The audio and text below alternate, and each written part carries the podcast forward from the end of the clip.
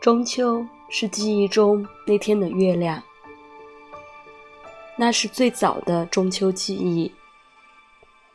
朝东的老宅大院，长桌上摆满了好吃的，但我只记得那堆大红菱，好大好大。那弯弯的角，让我想到了牛角。还记得那天的月亮，真大。真圆。那天，我第一次听大人讲月兔嫦娥的故事。说实话，那时对嫦娥没兴趣，但对那白兔很好奇，瞪大两眼在月亮里找兔子。中秋是爸爸烧的桂花芋头，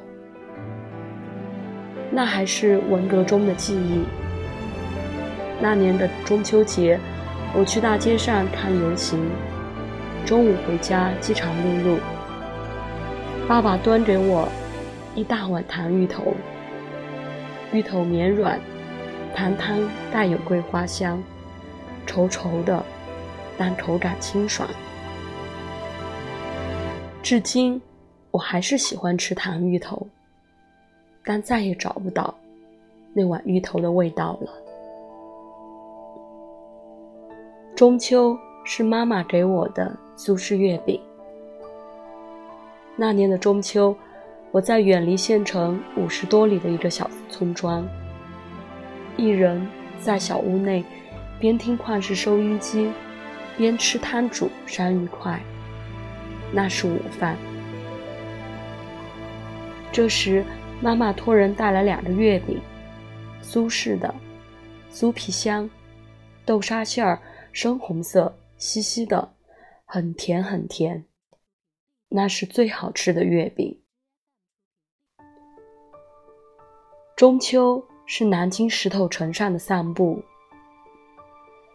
一九七九年的中秋是在南京过的，那年刚考上南京中医学院的研究生，爸爸的老朋友。南京艺术学院中国工艺美术史专家吴山教授请我去他家过节。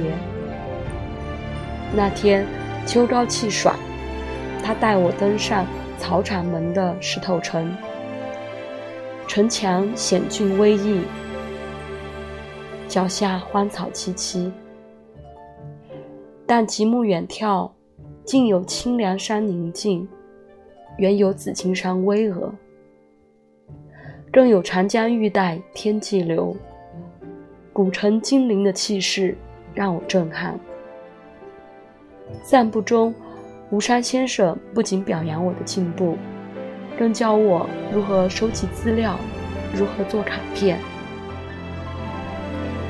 当时他正在从事《中国工艺美术大词典》的编撰，夫人是助手，卧室。就是工作室。吴山先生的激情，那种学者的情绪，给我后来的研究带来了很大的影响。那天的中秋散步，是我到南京的第一课。今年又到中秋了，我回到家乡，想寻找记忆中的中秋。